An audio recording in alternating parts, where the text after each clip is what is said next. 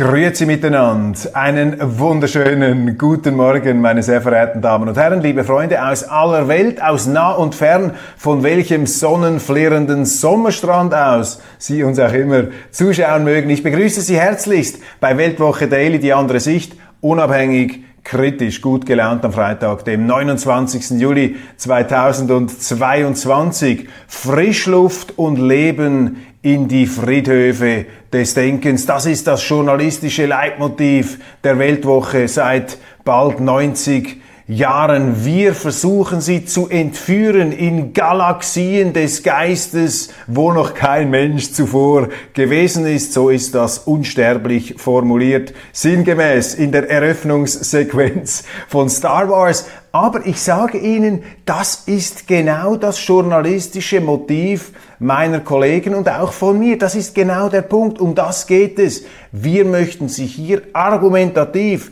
geistig mit Argumenten vertraut machen, mit Sichtweisen, mit Perspektiven, mit Meinungen, die eben außerhalb dessen liegen, was andere da für sakrosankt erklären.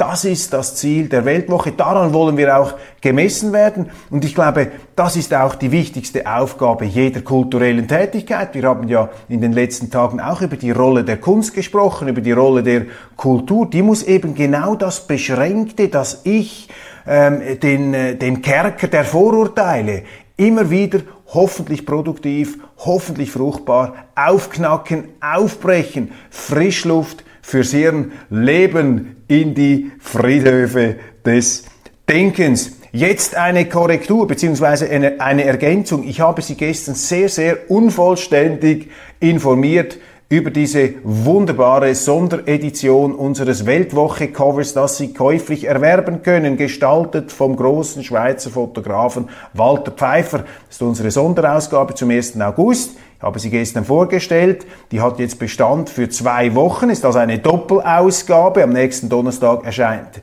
keine Weltwoche, deshalb hat die noch mehr Substanz. Fast nicht auszuhalten, so viel Substanz, aber es muss ja auch für zwei Wochen halten. Und das Cover eben gestaltet von Walter Pfeiffer, das können Sie käuflich erwerben. Eine Idee von meinem Kollegen Mark van Häuseling. Vielen herzlichen Dank, Mark, für diese Anregung. Und jetzt ganz wichtig, wer sich ein Stück Weltwoche und ein Stück Kunstgeschichte sichern will, schreibt mir mein Kollege Florian Schwab, kann erstmals das Cover käuflich erwerben in einer limitierten Auflage von zweimal 25 Stück.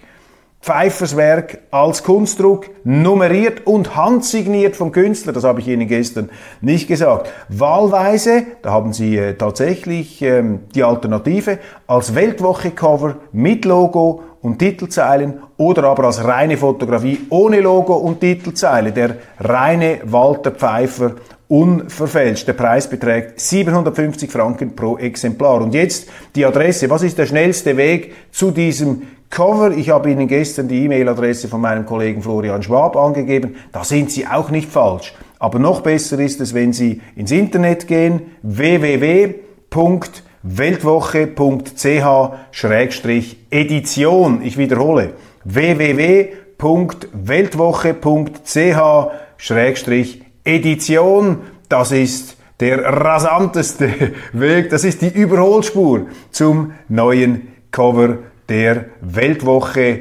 Spezialausgabe zum 1. August zur Lage der Nation Überleben in einer verrückten Welt. Dann Weiterer Hinweis, äh, die Habsburger hätten nicht, schreibt mir äh, ein Kollege, hätte nicht durch Liebe ihr äh, Imperium zusammengeheiratet, sondern die Strategie des Hochzeitsaltars sei da natürlich im Vordergrund äh, gestanden. Selbstverständlich, da haben Sie recht, ich habe mich etwas romantisch davontragen lassen. Nicht die Herzensglut, nicht äh, die Fieberkurve der Erotik und der Liebe hat da die Habsburger angeleitet, sondern selbstverständlich die kühle Rationalität des Heiratens. Die hat ihnen dann auch ein Weltreich eingetragen, in dem die Sonne niemals untergegangen ist. Am Niedergang des Westens, auch das noch eine Zuschrift, ähm, die ich äh, in mehrfacher Ausführung, könnte man sagen, von vielen Zuschauern erhalten habe. die Feststellung, der Westen sei im Niedergang. Übrigens hat Präsident Putin am letzten Freitag am St. Petersburger Wirtschaftsgipfel auch eine entsprechende Rede gehalten wo er in ziemlich deutlichen Worten von massiven Verwerfungen gesprochen hat, auch dass der Westen da als Führungsmacht global abgelöst werde, dass es viele Zentren jetzt gäbe auf der Welt und dass dieser Anspruch hier, äh, White Man's Burden, the ruling class quasi, dass man vom Westen aus den Planeten fernsteuern könne, dass das ein Anspruch sei, der aus der Zeit äh, fallen äh, würde, beziehungsweise bereits aus der Zeit gefallen wäre. Und ähm, dass man da etwas in der Vergangenheit am Bestehenden sich festklammere. Nun, da hat sicher viel Wahres dabei, was Putin sagt, seine Analyse äh, sicherlich nicht falsch. Wir äh, haben ja auch hier Kritik entsprechend in dieser Richtung schon formuliert, aber da muss man natürlich auch aufpassen. Dem Westen ist der Untergang schon oft prognostiziert worden. Ähm, so alle 800 Jahre ähm, ist der Westen in einer äh, existenziellen Krise und das Erstaunliche ist ja, dass man sich immer wieder daraus äh, irgendwie herausgerappelt hat, an den eigenen Haaren aus dem Sumpf gezogen, aus der Kloake der eigenen Katastrophen hat man sich gerettet. Und äh, ich bin einfach da etwas vorsichtig mit diesen äh, Nachrufen, mit diesen Abgesängen auf den Westen. Ja, ja, wir haben riesige Probleme. Wir entfernen uns derzeit von dem, was uns stark macht. Übrigens auch in der Schweiz haben wir unser Erfolgsrezept ähm, zum Teufel gejagt, sind wir wohlstandsverwahrlost geworden. Aber, und das ist eben das Entscheidende, die Grundlagen unserer Kultur sind so stark und als Inspirationsquellen auch so begeisternd, dass man irgendwie gar nicht darum herumkommt, immer wieder darauf zurückzukommen, sich daran zu orientieren, vor allem in schlechten Zeiten. Und wir dürfen nicht vergessen, wir kommen jetzt aus einer äh, Phase einer surrealen äh, Wohlfühlstimmung, fremdfinanziert durch äh, Ozeane von äh, gedrucktem Geld, äh, könnte man sagen. Krisenvermeidung, man hat uns eingelullt in dieser äh, süßen Blase, die zerplatzt jetzt und wir werden äh, ziemlich rabiat, ziemlich brutal wieder mit der Wirklichkeit konfrontiert. Und ich gehe einfach davon aus, dass das zu einer Trotzreaktion führen wird. Übrigens ist Putin auch so ein Realitätsschock. Ich habe das visionär, darf man schon fast sagen, vor Ausbruch des Krieges geschrieben, ist dann genau am Tag des Einmarsches erschienen. Ich habe gesagt, vielleicht ist Putin der heilsame Realitätsschock, der den Westen aufweckt dieser Satz ist mir dann um die Ohren geschlagen worden von irgendwelchen nichtsahnenden Journalisten da, die daraus irgendeine Theorie ableiten wollten. Aber das ist genau der Punkt. Putin ist eben auch so ein Realitätsschock, ein Faustschlag der Wirklichkeit, der hoffentlich geeignet ist, hier einige der größten Verrücktheiten, die wir da aktuell begehen, diese ganzen auch ideologischen Verirrungen, die sehr stark heute leider von links orientiert äh, von der linken Seite her kommen. Ich sage leider, weil eben eine Linke auch wichtig ist. Es braucht verschiedene Meinungen, verschiedene ähm, Ausrichtungen in der Politik. Und auch wenn ich kein Linker bin, so respektiere ich doch das äh, Existenzrecht und die Notwendigkeit der Linken und sei es auch nur als Korrekturprogramm der Bürgerlichen, die ähm, vielleicht die überzeugenderen und auch die ähm, überlegeneren und in der Praxis wirksameren Werte vertreten. Aber wenn einer nur noch allein den Ton angibt, dann steigt es ihm eben in den Kopf und da kommt auch wieder die Dekadenz hinein. Wir brauchen dieses Ringen, wir brauchen diese kritische Instanz, aber eben, wir laufen da sicherlich in die falsche Richtung hinein, aber am Ende des Tages, am Ende des Tages glaube ich eben doch, dass äh, diese ähm, ja, Ereignisse jetzt hier vielen die Augen öffnen werden und dass das eine politische Ernüchterung bewirken wird, die insgesamt sich segensreich auswirkt und eben auch wiederbelebend auf das, was wir mit dem Westen an besten Qualitäten und Werten in Verbindung bringen. Ich komme vielleicht später noch darauf im Zusammenhang mit Friedrich Merz, wenn wir etwas über das konservative Denken Hey, folks, I'm Mark Marin from the WTF Podcast, and this episode is brought to you by Kleenex Ultra Soft Tissues your ally to help tackle your allergy symptoms this season. I love the change of seasons, but nobody loves pollen and all those other things floating in the air that make you sneeze during this nice weather. Kleenex Ultra Soft Tissues are hypoallergenic and allergist approved. So fight back against watery eyes and runny noses without worrying about irritating your skin. For this allergy season, grab Kleenex and face allergies head on. philosophieren. Nun, etwas Positives, etwas Erfreuliches, etwas Begeisterndes. Ich schaue auf äh, Rat meiner Kinder seit einiger Woche, seit einigen Wochen, wenn ich Zeit habe, die Netflix-Serie Stranger Things. Stranger Things. Und es ist wunderbar. Das ist für mich wie so eine Art Fluchtprogramm aus den Verstrickungen der Gegenwart. Eine wunderbare Wolke der Nostalgie. Diese Serie trägt mich zurück in die Zeit von 1979 bis 1988, quasi in die späte Kindheit, äh, in die Teenagerjahre, dann aber auch in meine 20er Jahre, Beginn des Universitätsstudiums. Und diese Serie ist ja ein Welterfolg, ist äh, großartig und sie hat auch dazu beigetragen, dass der Aboverlust bei Netflix sich abgebremst hat und ich kann Ihnen das einfach nur empfehlen. Das ist Unterhaltung, aber es ist intelligent gemachte Unterhaltung, eine Hommage auch an das Blockbuster-Kino der 80er Jahre, an die großen Horror- und Science-Fiction-Filme. Und ich schließe mich dem Urteil des Diogenes-Schriftstellers Benedikt Wells an, der gesagt hat, dass Stranger Things heute besser ist als die Star Wars Serie. Und das sage ich als jemand, der wirklich biografisch geprägt wurde von Star Wars, vor allem vom allerersten Film von 1977, Krieg der Sterne. Das war wirklich für mich in der damaligen Lebensphase als Zwölfjähriger eine ganz neue Welt. Eben auch da der Aufbruch in neue Galaxien des Denkens, Fühlens und der Fantasie, wo ich zumindest noch nie gewesen bin und ich glaube viele andere auch nicht. Darum war dieser Film ein derartiger Erfolg. Nun aber Stranger Things handelt von äh, vier Buben in einer fiktiven amerikanischen Kleinstadt im Staat Indiana. Hawkins wird die genannt und dort ereignet sich Absonderliches. Plötzlich verschwindet einer, Parallelwelten tun sich auf und aus diesen Parallelwelten dringen furchterregende, schleimige Monster in die kleinstädtische Idylle ein und anhand dieser ähm, Verwerfungen entwickelt dann der Film ein Panorama auch sehr, sehr schöner Figuren. Und zu Recht ist bemerkt worden, dass Stranger Things sich anfühlt wie die Kernfusion von Steven Spielberg und Stephen King.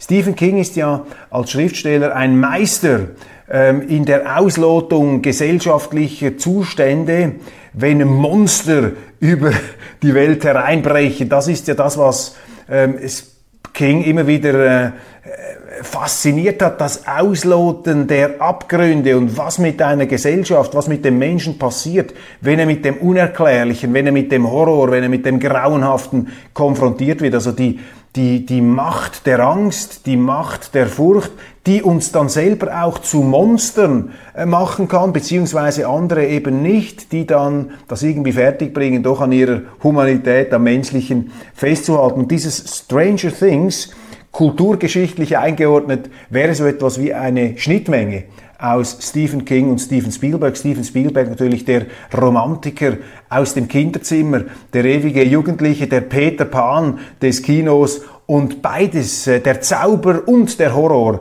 ist da auf eine für mich sehr äh, schlüssige und auch begeisternde Art vermengt. Die Regisseure übrigens Matt und Ross Dalfer, noch äh, sehr jung, Drehbuchautoren, das ist ein Welterfolg, den sie jetzt da hingelegt haben. Also diese vier Jungs, die Parallelwelten, die Monster. Es kommt dann noch ein Mädchen hinzu, Eleven, Elfie, deren Geschichte wird in Rückblenden erklärt. Sie ist eine, sie ist ein Mädchen mit übersinnlichen Fähigkeiten, psychokinetische Superkräfte, die Kraft des Gedankens kann die physische Welt verändern. Also fast etwas wie Weltwoche Daily. Auch wir versuchen hier psychokinetische Energien anzuwenden, um die Welt da draußen durch die Kraft des Gedankens positiv zu beeinflussen. Sie schafft das natürlich wie eine Superheldin, indem sie Gegenstände verschiebt oder eben Monster umbringt, allein mit der Energie ihres Hirns. Und sie ist sozusagen ja, die Trumpfkarte dieser Kleinstadt gegen die Monster. Und in jeder Staffel, mittlerweile sind vier erschienen, aber eine fünfte wird gemacht, in jeder Staffel äh, steigert sich die Bedrohung. Und äh, für mich eben als äh, 80er Jahre Nostalgiker zwangsläufig, weil ich damals gelebt habe, sind viele vertraute Anspielungen da zu finden. Natürlich E.T., Dungeons and Dragons, das berühmte äh, Spiel, das Rollenspiel mit den Würfeln, 20-seitigen Würfeln, wo man einen Zauberer, wo man äh, böse Zauberer, Elfen, Ritter und so weiter spielen konnte. Das kommt vor. Poltergeist, Exorzist, glaube ich, auch etwas dieser Horrorfilm wird da angesprochen. Goonies, ähm, diese äh, Gruppe, diese, dieses, dieses Gruppenkino damals, diese Jugendlichen, die da Abenteuer bestehen müssen. Also eine sehr schöne Hommage an das Hollywood-Kino der 80er Jahre, eingepackt in eine liebevoll gestaltete Handlung, auch die Figuren sehr, sehr schön gezeichnet, mit großer Sympathie, da eben weniger roboterhaft als die heutigen Star Wars-Folgen. Stranger Things, das kann ich Ihnen nun also wirklich ans Herz legen. Das weckt das Kind im Manne, stelle allerdings fest, dass ähm, meine Frau das jetzt weniger faszinierend findet als ich, beziehungsweise meine Kinder.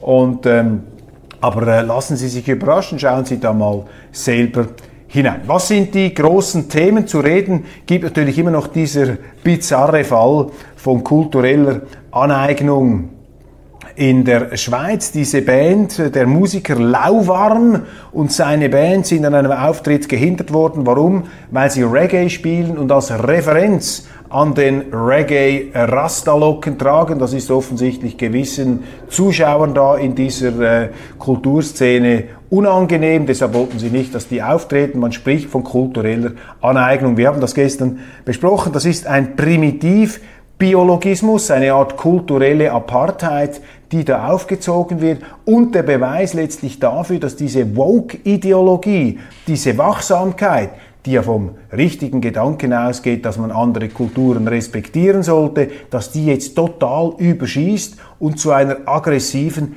Diskriminierungsideologie umgeschlagen hat. Und wenn man das etwas weiterdenkt, habe ich gesagt, eben auch gestern, dann kann man ja gar keine Kiwis mehr essen, man kann sich nicht mehr verkleiden an der Fasnacht als Indianer, aber zum Beispiel ein Philipp Fankhauser, der Bluesmusiker, der darf auch keinen Blues mehr spielen, weil er ist ja selber nicht ein Schwarzer, der irgendwo in einem Ghetto in Amerika aufgewachsen ist. Die ähm, ein, eine Band, die eine Coverversion spielen möchte von Michael Jackson, könnte da von diesen Vogue-Spinnern auch angeklagt, angezeigt werden.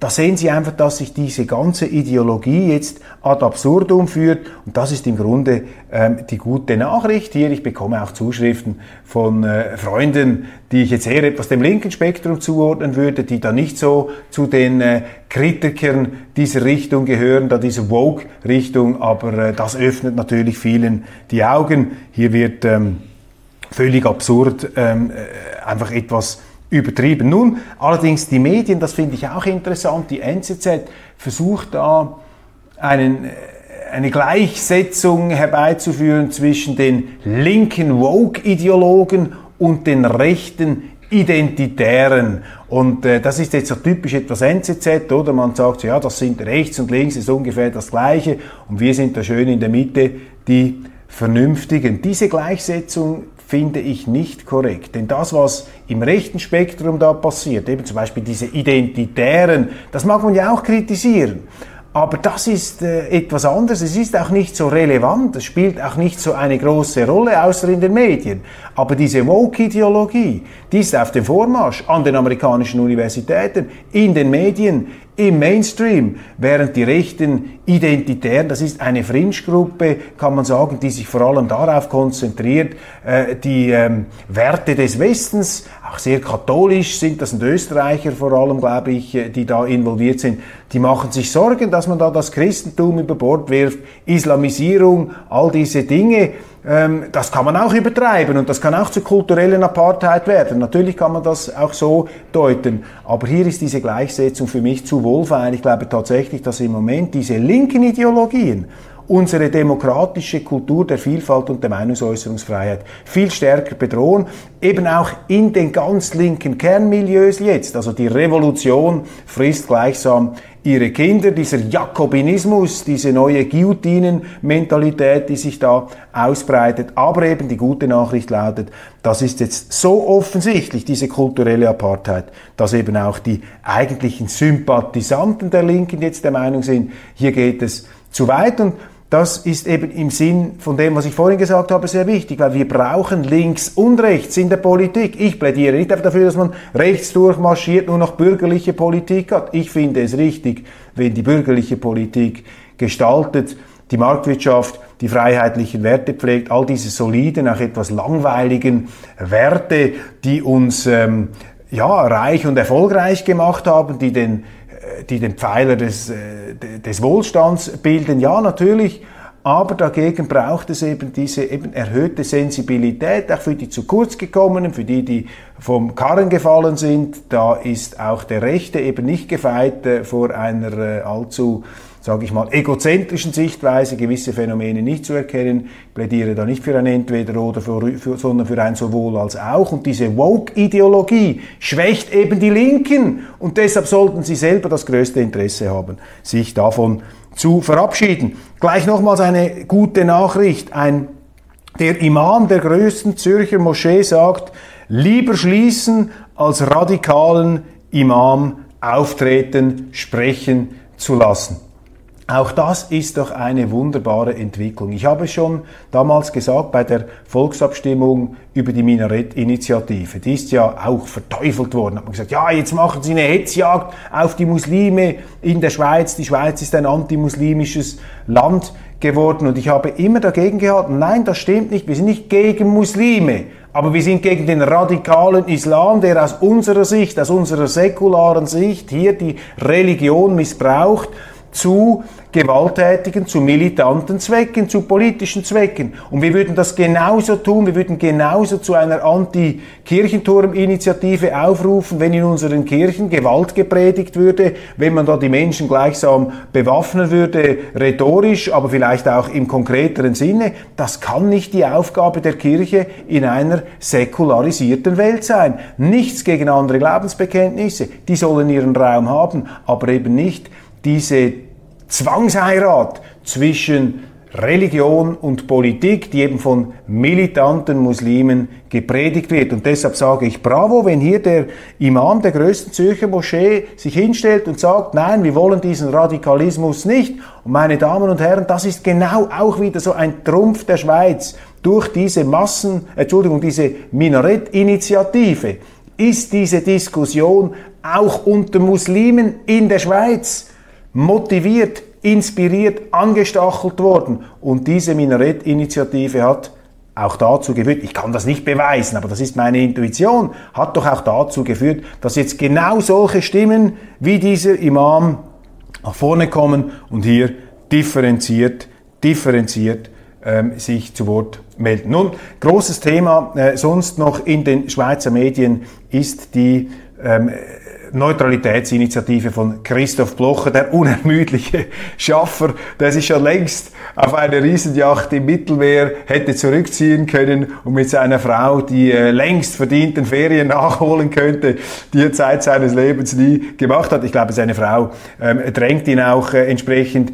dies zu tun. Er ist nun wieder auf allen Kanälen präsent mit seiner Partei übergreifend ähm, gestalteten Neutralitätsinitiative. Es sind auch die Eckpfeiler da drin, also klare Festschreibung dessen, was die Neutralität heißt. Immerwährend, bewaffnet, umfassend, keine Teilnahme an Bündnissen, keine Sanktionen, auch keine Übernahme von Wirtschaftssanktionen, immer nur für den Fall, dass die Schweiz nicht selber angegriffen wird. Wir reden hier von den Kämpfen und von den Schlachten und von den Kriegen. Dritter, das sind hier die ganz wesentlichen Elemente. Allerdings auch schlau gemacht hier, nicht ein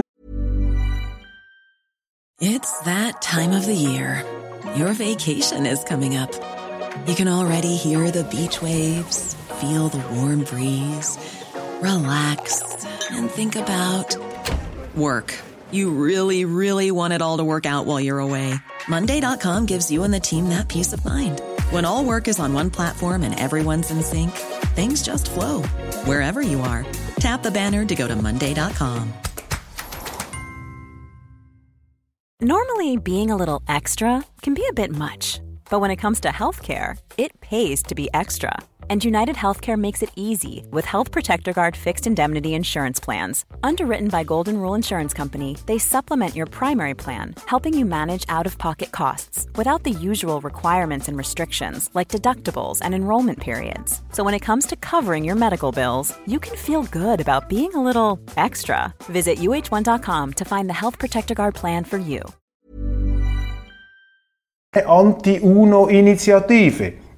Es ist möglich im Rahmen von UNO-Entscheiden, also wirklich abgesegneten, weltweit getragenen UNO-Entscheidungen, die Schweiz dabei zu halten. Also diese Kampfzone hat er da umgangen. Christoph Blocher hier, der äh, schlaue Fuchs, der große Stratege der Schweizer Politik. Und ich finde es einfach wieder interessant, wie die Schweizer Journalisten versuchen, jetzt das wieder ins Negative zu drehen. Irgendwo habe ich gelesen, ich glaube, es war sogar die Neue Zürcher Zeitung, könnte auch der Tagesanzeiger gewesen sein, dass Blocher ja nur aus geschäftlichem Interesse hier diese Neutralitätsinitiative lanciere, denn seine Familie habe massive, massive finanzielle äh, Geschäfte in China und deshalb wolle man sich hier gleichsam mit der Neutralität China anbieten. Das ist gleichsam das Argument, das in den Raum gestellt wird. Und da halte ich einfach mal dagegen, was ist eigentlich so falsch daran, nicht verhungern zu wollen? Ich meine, da sehen Sie doch einmal, in was für einer abgehobenen, wohlstandsverwahrlosten Welt diese Journalisten leben. Natürlich ist die schweizerische Neutralität von ihren Erfindern von ihren äh, Erspürern, müsste man sagen. Man also nicht auf dem Reißbrett entwickelt, sondern aus einer praktischen Lebensnotwendigkeit heraus. Natürlich haben die gemerkt, dass wenn die Schweiz sich zurückhält, außenpolitisch, nicht mit allen Streit anfängt und sich alles einmischt, dann ist sie sicherer. Und wenn sie sicherer ist, wenn es keine Kriege gibt, wenn unsere Regierungen uns nicht in fremde Kriege hineinstürzen, dann geht es auch den Menschen besser. Natürlich ist das vom Menschen ausgedacht und natürlich ist die Überwindung der eigenen Armut, die Tatsache, dass man etwas zu essen auf dem Teller haben möchte, absolut handlungsleitend immer gewesen für die Gestaltung unserer Institutionen, insbesondere auch für die Neutralität. Und deshalb ist diese Kritik, dass äh, die Neutralität auch im Interesse unseres Wohlstands, unserer Versorgungssicherheit und unserer ganz elementaren existenziellen Sicherheit sein könnte, dass man daran Kritik gibt, zeigt ihnen einfach, dass diese Journalisten komplett, komplett den Draht zum Leben verloren haben, beziehungsweise ihre ihre, ihre Anti-Haltung gegenüber Blocher macht sie blind für die Welt, macht sie blind für die ähm, Wirklichkeit. Finde ich wieder, also unglaublich, unglaublich. Dann liest man das Stichwort ideologischer Feldzug. Ideologischer Feldzug, damit sind die jüngsten Entscheidungen des Supreme Court der Vereinigten Staaten gemeint. Finde ich auch interessant. Wenn die äh, obersten Richter der Vereinigten Staaten entscheiden, dass man die Abtreibungsfrage wieder in die Demokratie zurückspielt. Die Leute sollen selber darüber entscheiden, ob sie Abtreibungen zulassen wollen und ab welchem Zeitpunkt. Dann ist das auch übrigens für die NZZ ein ideologischer Feldzug. Die Demokratie ist also eine Ideologie für die NZZ. Und wenn Sie das Wort Ideologie verwenden, meinen Sie das ja nicht als Kompliment, als äh, schmeichelhafte Zuschreibung, sondern äh, ganz im Gegenteil. Ebenfalls ein Wort, das mir aufgefallen ist, in letzter Zeit wird oft verwendet, Schlammschlacht. Die Schlammschlacht, Tory-Schlammschlacht. Die Debatte jetzt äh, um die Nachfolge von Boris Johnson in Großbritannien, der da gemeuchelt worden ist von seinen engsten Mitarbeitern, unter anderem vom Prada-Schuhträger äh, in Maßanzügen Rishi Sunak, da dem super smarten, super schlauen Inder, der Schatzkanzler war, der hat ja auch äh, den Brieföffner da in die Seite gestoßen von Boris um sich da selber äh, in die ähm, Pole Position zu manövrieren. Der ist jetzt eben in einer internen Debatte mit Liz Truss, der Außenministerin, und äh, jetzt schreiben die Medien, das sei eine Schlammschlacht. Ich meine, was, was, was ist jetzt das wieder für ein Wort? Was heißt da Schlammschlacht? Das ist eine Debatte, das ist Demokratie, dass man sich auseinandersetzt. Und in Großbritannien gibt es ja doch einige Themen, die man durchaus kritisch sehen kann, nämlich unter Boris Johnson sehr unkonservativ, sehr äh, nicht Tory-mäßig ist ja der Staatshaushalt massiv aufgebläht worden, sind auch die, ähm, sind auch die, äh, die, die Steuern nach oben gegangen. Und da ist doch äh, eine Diskussion am Platz. Da muss man doch darüber reden, ob das der richtige Weg ist. Für die Medien ist das eine Schlammschlacht und mit dem möchten sie natürlich ganz generell die Konservativen in ein schiefes Licht bringen. Man äh, moralisiert dann und äh, putzt sich da etwas auch die Schuhe ab und stellt sich da naserümpfend aufs Podest, um da etwas herabzublicken auf diese niedrigen, im Schlamm ringenden Politiker. Nein, die Schlammschlacht, meine Damen und Herren, um diesen Begriff zu verwenden, ist die Essenz der Demokratie, die Diskussion, auch die robuste Diskussion.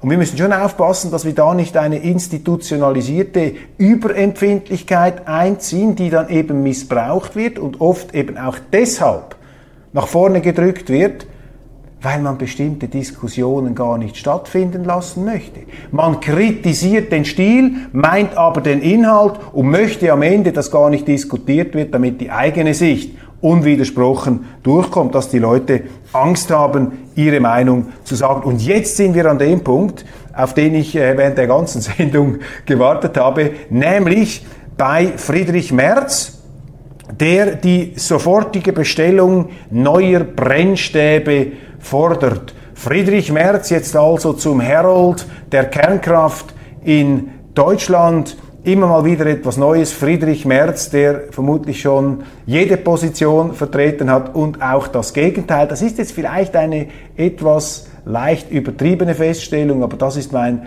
Eindruck und ich reibe mich ja etwas an Friedrich Merz. Ähm, dies durchaus äh, aus Respekt ihm gegenüber, denn er wäre im Grunde ja ein Politiker, der mir sympathisch sein müsste von seiner ganzen ideologischen Ausrichtung her. Man darf da auch nicht zu ähm, ja, kleinkariert jetzt jede Abweichung von der reinen Linie da bemäkeln und bekritteln. Aber für mich doch dieser Friedrich Merz muss aufpassen, dass er nicht unglaubwürdig wird in seinen zahlreichen Slalombewegungen und auch immer wieder in der Neigung, sich für Positionen, die er eingenommen hat, zu entschuldigen, weil er es offensichtlich nicht so aushält, wenn er dann kritisiert wird. Worauf kommt es an, meine Damen und Herren, bei konservativer Politik? Ich glaube, das ist der ähm, Punkt, an dem wir hier ähm, gelangen müssen. Worum geht es eigentlich bei konservativer Politik und warum bin ich heute der Auffassung, dass konservative Politik eigentlich die zukunftsweisende Politik ist? Ich ähm, bin tatsächlich der Auffassung, dass das Konservative, das äh, verpönt ist, vor allem auch in den deutschen Medien, in den deutschsprachigen Medien sehr verpönt ist, dass das Konservative etwas ganz Wichtiges ist und dass es die Aufgabe von einem Friedrich Merz und anderen wäre, das Konservative wohlverstanden hier nach vorne äh, zu bringen und darauf zu setzen. Konservativ heißt für mich die Bewahrung solider Werte, die Bewahrung dessen, was sich bewährt hat. Konservativ heißt nicht, dass man die Vergangenheit vergöttert und einfriert, dass man sich romantisch zurücksehnt in dieses Arkadien sorgenloser äh, Verschmelzung äh, des Menschen mit seiner Umwelt, in diese Naturidyllen oder äh, gleichsam äh, hinter den Sündenfall zurück. Es gibt ja auch diese Strömung, etwas in der deutschen Romantik vielleicht, diese rein nostalgische, dieses Nostalgieprogramm, das dann auch etwas äh, giftig zum Teil hochgekocht und hochgeblubbert hat. Nein, ich meine damit einfach die soliden, die bewährten Werte Freiheit, Sicherheit, Marktwirtschaft, natürlich Anstand, Respekt, äh, die Einsicht, dass der Mensch die Lebenslasten, seine Lebenslasten selber tragen muss dass auch dies die Aufgabe von uns ist, jetzt auch biblisch gesprochen, nicht wahr? Im Schweiße unseres Angesichts. Es gibt nichts gratis, es ist nichts irgendwie, there is no such thing as a free lunch, sagte Ronald ähm, äh, Reagan. Freiheit statt Sozialismus die Freiheit des, Eigen, des Einzelnen, natürlich nur so weit, wie sie nicht äh, die Freiheit eines anderen beschränkt und eben nicht dieser Rückfall in den Kollektivismus, in die Herdenmentalität, in den Sozialismus. Ähm, das ist im Moment etwas auf dem Vormarsch. Wir dürfen uns nicht spalten lassen. Ich habe gestern darüber gesprochen, die Rede von Alexander van der Bellen an den Bregenzer Festspielen. Wir dürfen sich spalten lassen. Man muss mit allem einverstanden sein. Nein, Das ist eben nicht konservativ. Konservativ heißt auch fundierte Auseinandersetzung, heißt auch Geschichtsstudium, heißt Auseinandersetzung, Vertiefung, die Frage nach dem Warum. Nicht immer alles besser wissen wollen. Warum handelt der, wie er handelt? Warum macht der das, was er tut? Warum handeln die Russen so? Warum handeln die Amerikaner so? Warum handeln die Schweizer, die Europäer, wer auch immer? Das ist für mich eine eminent konservative Grundhaltung, dass man sich nach den Ursachen erkundigt, dass man versucht, einen Vorgang zu verstehen, bevor man ihn be- oder gar verurteilt. Rechtsstaat ist wichtig. Rechtsstaat vor Moral. Ja, es braucht Moralvorstellungen, nichts gegen Moralvorstellungen und Moralvorstellungen sind auch in unser Recht eingegangen. Aber heute haben wir das Gegenteil. Wir haben einen Moralismus, wir haben eine moralismusverseuchte Zeit, wo eben Leute ihre Meinungen, ihre ideologischen Vorstellungen und Vorlieben über den Rechtsstaat setzen wollen. Da muss der Konservative Nein sagen. Konservativ heißt auch die liberalen Werte bewahren. Die Liberalen machen das heute viel zu wenig. Sie verbünden sich allzu schnell mit den Linken, auch mit den Linksradikalen, siehe Energiewende. Überall haben die ähm, äh, Liberalen mitgemacht, in Deutschland, in der Schweiz, in anderen Staaten. Und da heißt es für den Konservativen eben auch die echten liberalen Werte der Marktwirtschaft, der Freiheit, der Meinungsäußerungsfreiheit zu verteidigen. Es ist nicht der Gegensatz zwischen konservativ und liberal. Es gibt Gegensätze. Der Liberale ist sicher etwas der aufsprengendere Typ, der innovativere, der in die Zukunft drängendere Typ gegenüber den Konservativen. Das beid, beides gehört zusammen, aber heute ist es leider so, dass der Konservative eben auch die liberalen Werte verteidigen muss. Law and Order, dass man sich sicher fühlt, wenn man rausgeht, dass da nicht einfach irgendwie die ganze Umwelt verlottert im umfassenden Sinne. Donald Trump, der amerikanische Präsident, hat in einer Rede in Washington von einer Kloake der Kriminalität gesprochen in den USA, die sich da ausbreitete. Das sagte Ex-Präsident Donald Trump in einer Rede, die übrigens äh, erstaunlich staatsmännisch war, wie jetzt, also erstaunlich in Zitat gesagt, erstaunlich staatsmännisch, staatsmännisch war in den Augen ähm, der äh, sonst ihm sehr kritisch gestimmten Medien, solide Finanzen zu bewahren. Auch das ist konservativ. Die Umwelt zu bewahren. Die Umwelt nicht einfach zu verheizen, Raubbau zu betreiben, Landesverteidigung, eine geordnete Migration, Finger weg von der Volkserziehung und von der Volksumerziehung. Ganz wichtig, der Konservative maßt sich nicht an, über die Kenntnisse und Erkenntnisse zu verfügen, um eine ganze Gesellschaft steuern zu können. Der Konservative glaubt an den Wandel, aber an den organischen Wandel, der sich ergibt, der aus sich selber kommt, der nicht forciert und von außen herangedrückt ähm, wird an eine Gesellschaft. Natürlich die Erinnerung an die christlichen Fundamente unserer Zivilisation. Da rede ich jetzt nicht der Frömmelei äh, das Wort und einer theokratischen ähm, einer theokratischen Vorstellung von Politik. Überhaupt nicht, aber das Christentum auch in seiner kulturellen Ausprägung, ist nicht nur in seiner metaphysisch-religiösen, hat uns geprägt.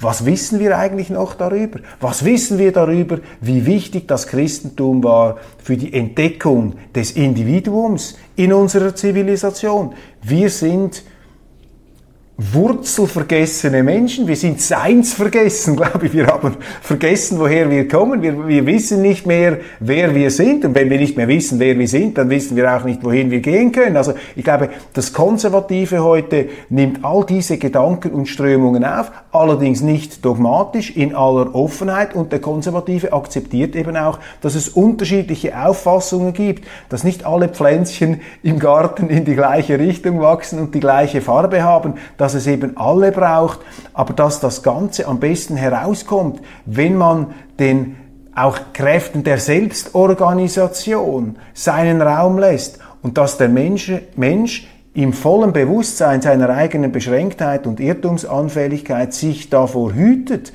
nach einem großen Bauplan hier das Ganze umpflügen und umgestalten zu wollen. Das ist ja auch der Gedanke von Karl Raimund Popper, dem Philosophen, an den ich kürzlich erinnert habe, die offene Gesellschaft und ihre Feinde. Das größte Übel, das größte Übel der Menschheit waren immer Menschen, die geglaubt haben, sie hätten die Weltformel erlickt, die Gesetze der Geschichte, die Gesetze der Menschheit und nach denen könne man dann die Politik geradezu naturwissenschaftlich ausrichten. Das ist das Gegenteil des Konservativen. Und deshalb sage ich Ihnen, die Konservativen sind die Avantgarde der Zukunft. Das Konservative ist eigentlich das neue Progressive, äh, wobei der Begriff progressiv äh, bei mir immer etwas äh, ein Schmunzeln auslöst. Progressiv ist ja schon gut, wenn Sie vorangehen, aber wenn Sie vor einem Abgrund stehen, sollten Sie den nächsten Schritt nicht machen.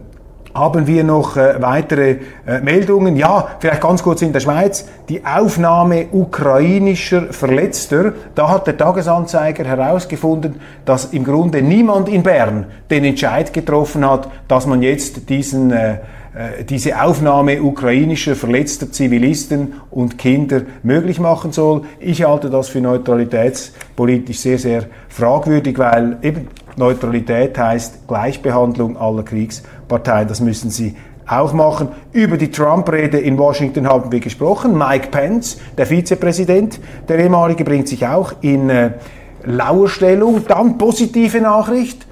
US-Außenminister Anthony Blinken hat sich bereit erklärt, mit seinem Gegenpart Lavrov zusammenzukommen, in Gespräche einzutreten. Das ist eine gute Nachricht. Man muss miteinander reden, man muss miteinander ähm, diskutieren. Und ähm, ja, dann die Putin-Rede, die auch schon eingeflossen ist am St. Petersburger Wirtschaftsforum. Dort hat übrigens auch ein Igor Sechin, Chef von Rosneft, gesagt, Europa begehe Energie, Selbstmord und die, Glo die Deglobalisierung, die Deglobalisierung werde dazu führen, dass Europa sich äh, vom Ziel verabschieden könne, eine eigenständige ökonomische Weltmacht zu sein. Dies die Aussage von Igor, äh, von Igor Sechin, dem Rosneft-Chef. Das ist ein großer Energiekonzern in Russland. Ich bringe das hier etwas in die Diskussion, weil das einfach von unseren Medien sonst überhaupt nicht zur Kenntnis genommen wird. Meine Damen und Herren, das war's von Weltwoche Daily. Vergessen Sie nicht das Cover von Walter Pfeiffer und wir ähm, sind nächste Woche weg. Ich bin ähm, unterwegs mit meiner Familie. Wir werden aber trotzdem Sendungen ausstrahlen. Für Sie bleiben Sie dran auf diesem Kanal. Wir melden uns dann in der Woche darauf wieder zurück mit einer ganz, mit einer ganz speziellen Überraschung. Seien Sie gespannt. Alles Gute, schöne Zeit, genießen Sie das Wochenende.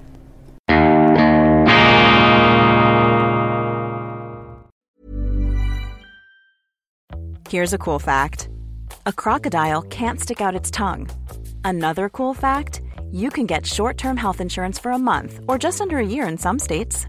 United Healthcare short term insurance plans are designed for people who are between jobs, coming off their parents' plan, or turning a side hustle into a full time gig.